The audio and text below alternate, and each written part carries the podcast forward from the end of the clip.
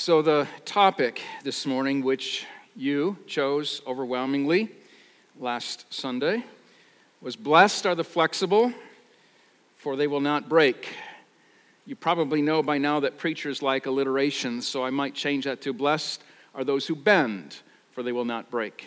Either way, that'll preach. How flexible are you? And aren't there some things about which we should not bend. I think that this topic might be applicable to uh, a number of ways. There might be other places or ways in which it's not applicable. So I'm going to ask you just simply to listen carefully this morning and determine for yourself, or maybe even listen to where God might be nudging you or challenging you to be more flexible.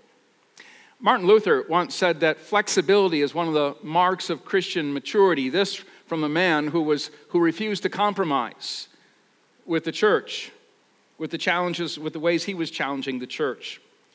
And interestingly, though we celebrate Luther and his good work, his inflexibility broke the church and paved the way for a multitude of factions, sects, and denominations. Interestingly, Luther's right hand man, his name was Melanchthon, he was more about compromise, more about concessions, more about listening and working with the church instead of uh, separating from it. Perhaps if uh, Luther had been more accommodating, history might have turned out differently. But Luther's personality held sway. I'd like to think that I'm pretty flexible. Um, Maybe you don't think so, but I don't know how many of you have ever heard of the Enneagram. It is a personality inventory that identifies like nine different personality types. It's used in a number of sectors in society, and the Covenant's been using it in recent years to help pastors, to help with pastoral assessment, to help us understand who we are, how we're wired, and uh, it, it, helps to understand um, how we work with others and process and all of that kind of good stuff. Well, on the Enneagram, um, I come up as a nine. There's nine personality types. I'm, I'm a nine, which is characterized as a peacemaker. Now, interestingly, the majority of covenant pastors are nines or peacemakers. So I'm not alone. And as you can imagine, it requires a certain degree, a certain degree of diplomacy, flexibility, a willingness to bend or compromise to be a peacemaker or to be a pastor we have to keep everyone happy, right? Actually, if I'm doing my job properly, there will be times when I will challenge you to think differently, to believe differently, to act differently. And if you would just be more flexible, neither of us would break. The world needs more peacemakers. In his brilliant Sermon on the Mount, in that part that we refer to or call the Beatitudes, Jesus said, Blessed are the peacemakers, for they will be called sons of God. These are dangerously polarizing times in which we live. And probably we've all felt it with friends or family members who maybe have been, we've been estranged with or alienated from because of all of the issues, um, social issues, as well as politics and partisanship. It seems that the only way to keep peace sometimes is to keep quiet. And things have gotten so polarized that that some of us no longer identify with our tribe. At the annual meeting of our denomination just a few weeks ago, uh, we pastors spent an entire morning uh, listening to and reflecting on what it means to care for ourselves and how to pastor, how to minister in these polarizing times. We shepherd churches and people who don't always agree with each other and who, in some cases, may also be worlds apart from us. And yes, we talked about all those, those uh, hot button issues, if you will racism and politics and human sexuality. Well, this message isn't about being a peacemaker, but rather flexibility. But you can, you can imagine, you can see that they're not exclusive from each other. Jesus gave us eight Beatitudes, but if there was a ninth, it might be this one Blessed are those who are flexible, for they will not break. It's a good word, and it's a reminder not to be so stubborn or bullheaded, but to leave space to be stretched, leave room to flex, room to bend. By holding things less tightly, being less rigid or immovable, one is less likely to break. Well, if we're good coveys, we're going to say, well, where is that written? I don't know of a single verse in Scripture that says, Blessed are those who are flexible, for they will not break. However, in the Scriptures, there are many stories and people who exemplify for us either flexibility or inflexibility. Any number of stories that we might have chosen. So, after discussing it with staff this morning, we settled on Mark chapter 8, the first six verses, and that's going to be our scripture reading this morning. I'm going to invite you to go there with me. It's on page 970 of your Pew Bible, Mark chapter 3, first six verses.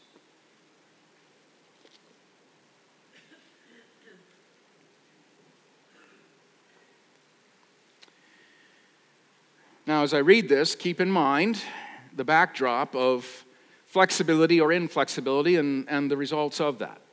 Mark chapter 3. Another time, he, that's Jesus, went into the synagogue, and a man with a shriveled hand was there. Some of them were looking for a reason to accuse Jesus, and so they watched him closely to see if he would heal him on the Sabbath. Jesus said to the man with the shriveled hand, Stand up in front of everyone. Then Jesus asked them, Which is lawful on the Sabbath? To do good or to do evil? To save life or to kill. But they remained silent. He looked around at them in anger and, deeply distressed at their stubborn hearts, said to the man, Stretch out your hand. He stretched it out, and his hand was completely restored. Then the Pharisees went out and began to plot with the Herodians how they might kill Jesus. Let's pray. God who speaks through prophet and priest, through saints and sinners, through word and sacrament. Help us, God, to hear your voice today. And wherever we are, help us to leave changed because we have been in Jesus' company and we cannot remain the same. Make us flexible and moldable to respond to the ways, God, that you are at work. Draw us deeper into relationship with you and into greater maturity. We ask it through Christ our Lord. Amen. We chose this scripture because uh, it depicts a group of people who are characterized as stubborn and immovable, and who consequently miss the work of God. They miss what God is doing in their midst. Now, there are risks for being so stubborn, consequences for being thick headed, so thick headed that you are not willing to see the way or the truth or the path that leads to life for yourself or others. The Pharisees get a bad rap, but it is mostly earned. This passage reveals how angry Jesus was with them and how deeply distressed he was by their stubbornness. Our text begins with Jesus in the synagogue. He's in the place of worship and learning. He's in the center of, of religious or church life, if I can use that term. And also in the synagogue that day is a man with a shriveled hand. You can imagine that uh, that must have presented for him some sort of handicap. Perhaps he was uh, even unable to provide for himself or, or work well. There were others there as well, Mark tells us, Pharisees who were looking for a reason to accuse Jesus, and so they are watching him closely to see if he will heal on the Sabbath. Can you imagine what it's like to be in the presence, as Jesus often found himself, in the presence of people who are intent only on critique and criticism? Anything Jesus says or does is filtered through their lens. These people are in the place of worship, the center of their spiritual life a place where they are to hear and reflect on God's word. But instead of hearts open to God, instead of hearts engaging with God, they are there with their own personal agenda. Not to worship God, not to hear from God, but in a way to be God, to criticize, to condemn, to be judge and jury of Jesus. Now, Jesus often challenged or question the religious authorities, especially in those places where their boundary markers and rules were excluding people or leaving them lost and hurting. Jesus told the Pharisees that the Sabbath, which was one of their primary boundary markers, that's why they were always on Jesus. If you read the section just before our reading this morning, again, they were on Jesus' case for not obeying the Sabbath according to their rules. Jesus said that the Sabbath was made for man, not man for the Sabbath. In other words, the Sabbath is supposed to serve humanity, not the other way around. So Jesus invites the man with the shriveled hand to stand in front of everyone. If, if, Jesus is going to challenge their authority, he wasn't going to do it privately or secretly, but openly and intentionally. He asks the question as the man stands before these Pharisees, Jesus asks the question which is lawful on the Sabbath? To do good or to do evil? To save life or to kill? What is the purpose of the Sabbath? Why is there a day of rest? And what does it mean to give rest or to relieve the pain and suffering of others or to lift burdens? What does it mean to restore, to renew, or to recreate, to recreate? That's what Sabbath is about. Which is lawful on the Sabbath, to do good or to do evil, to save life or to kill? The answer should be obvious, right? I mean, which is better on any day of the week? But there was no response. The Pharisees are silent. Mark says that Jesus looked around at them in anger, and he was deeply distressed at their stubborn hearts. This is God, angry and distressed at their unwillingness to reconsider their mindset, to reconsider their hearts, their understanding, their beliefs, which were robbing others of hope and healing. They were unyielding, unbending, and inflexible. And in their stubborn refusal to repent, to change their minds, they miss the person and the work of God right there in their midst. This is a tragic story. Now, Jesus told the man to stretch out his hand. And in light of the topic, blessed are those who are flexible, for they shall not break. It's interesting to note that this man stretched out his hand, bent, flexed his hand, and what came to him was healing. Now, I don't want to over spiritualize the story, but he was flexible and responsive to Jesus and received what he needed healing. And the Pharisees, seeing the mercy of, and grace of God at work, the healing power of God, repented and they changed their minds, right? No. No, they went out and began to plot with the Herodians how to kill Jesus. Which is lawful on the Sabbath, to do good or to do evil? To save life or to kill? Blinded by their own stubbornness, these Pharisees break the Sabbath in an evil way by plotting to kill Jesus. And they're in cahoots with the Herodians. Who are the Herodians? They are the ruling political power within Israel. That's interesting. Religious people and a political party forming an alliance with an agenda. Rarely does anything good come from that because it is typically, listen, it is typically about maintaining power and privilege and position. If you know anything about church history, before we're quick to criticize the Pharisees, if you know anything about church history, you know that even the, even the Christianity also has fallen into the same trap of being aligned with governments and political power. Both the Pharisees as a religious group and the Herodians as a political party are steadfast in preserving the status quo. They perceive Jesus to be a threat to their survival. He is shaking things up. He is challenging and changing things. He is questioning their authority, their teachings and practices, their interpretation of Scripture. And so, in a mixing of both ecclesiastical and political power, they plot to kill Jesus. Church and state in collusion to thwart God's purposes.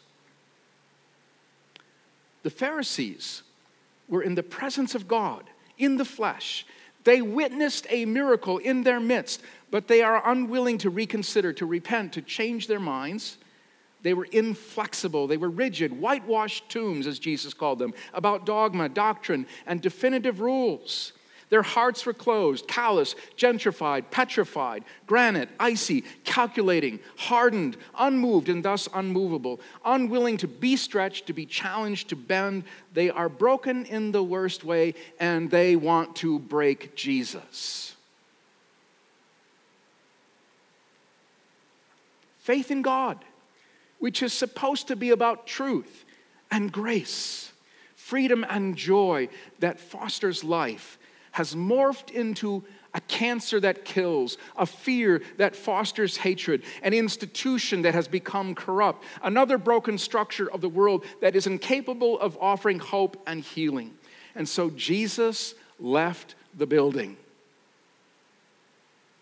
He goes out to the lakeside and the hillside and homes and in the streets, bringing hope and healing and proclaiming and demonstrating the kingdom of God to those who will receive it. It was clear that the religious establishment, which was pitted against Jesus, was hopelessly mired in boundary markers and bureaucracy, partisanship and politics, rules and regulations, unholy alliances, and misplaced allegiances. Don't you wish now that we had found a much more pleasant story to preach from than these Pharisees? I mean, why didn't we pick Mary, dear Mary, flexible enough to become the mother of God? We could have picked the Apostle Paul on his missionary journeys when things change, adjusting to circumstances, uh, being flexible when he was called to Macedonia. We could have chosen others as well, perhaps Lydia, who, when she received the gospel and became a believer. She opened her home. She was flexible. She opened her home and it became a gospel outpost. Wonderful stories of people who were deeply blessed to respond to what God was doing in them or around them or through them. Flexible. So, how flexible are you? Are you able to go with the flow? To compromise? to make adjustments, to adapt, to accept change, to bend when necessary. Now, I suppose some might say, well, that depends on what it is, right? It does. Are we talking about personal preferences and things that don't really matter all that much? Or are we talking about things about which we have deeply held beliefs and convictions?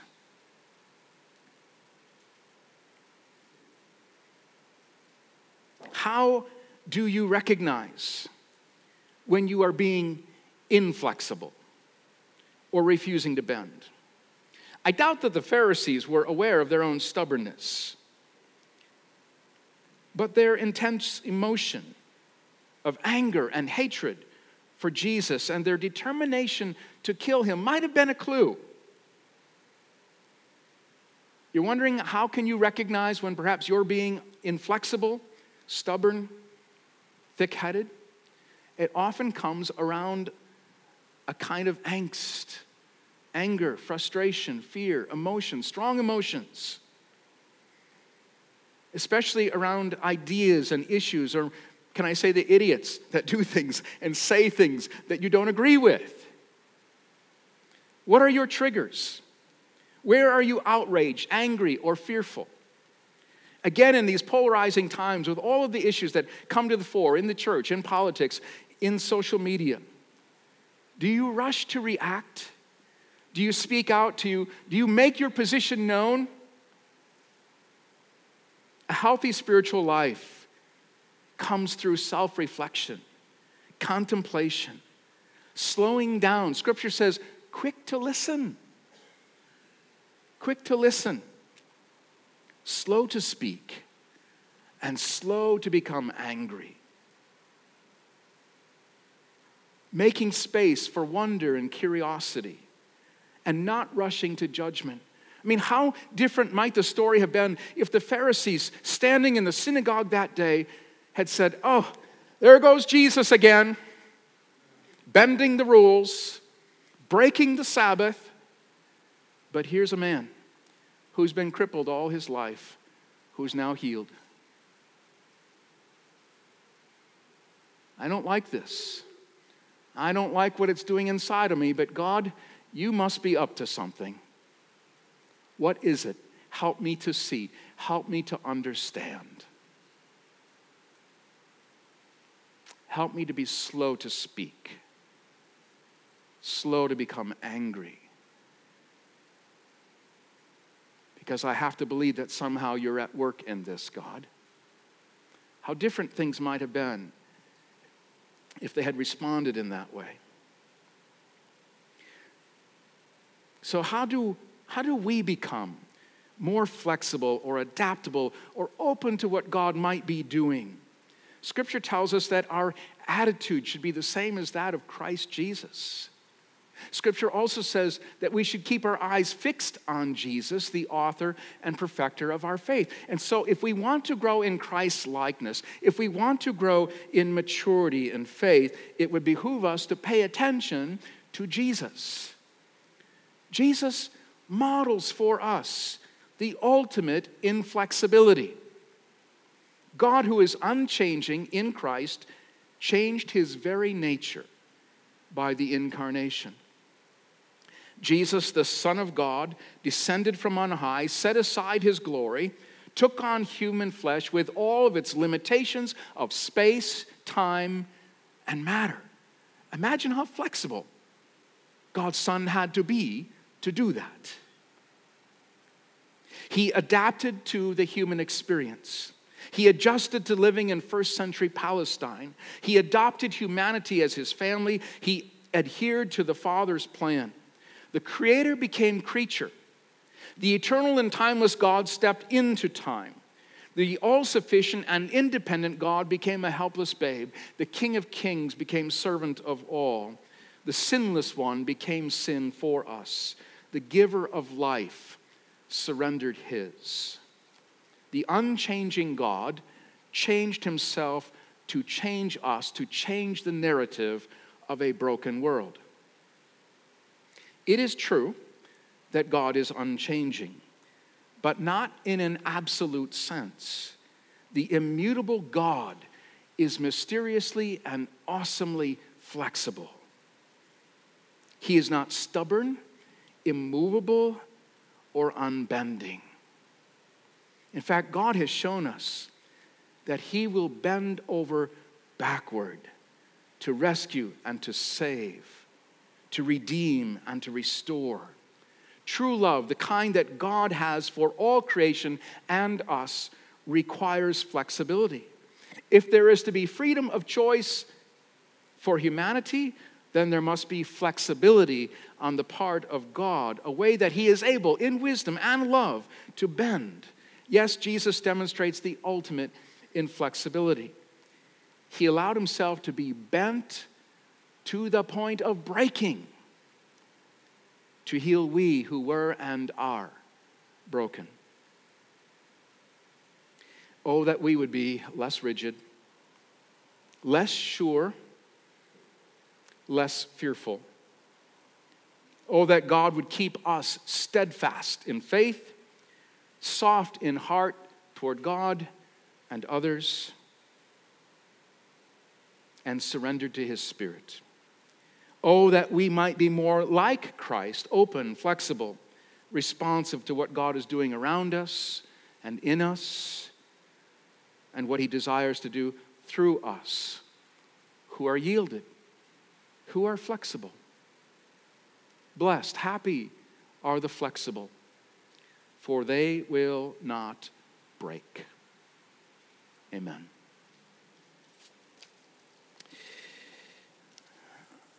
I'm going to pray, and I want to use a prayer that um, I guess our friends in AA know it well, and probably many others of you know it as well. It's known as the Serenity Prayer by German theologian Reinhold Niebuhr. So, would you pray with me? God, grant me the serenity to accept the things I cannot change, courage to change the things I can, and wisdom to know the difference. Living one day at a time, enjoying one moment at a time, accepting hardships as the pathway to peace, taking as he did this sinful world as it is, not as I would have it. Trusting that he will make all things right if I surrender to his will, that I may be reasonably happy in this life and supremely happy with him forever in the next. Amen.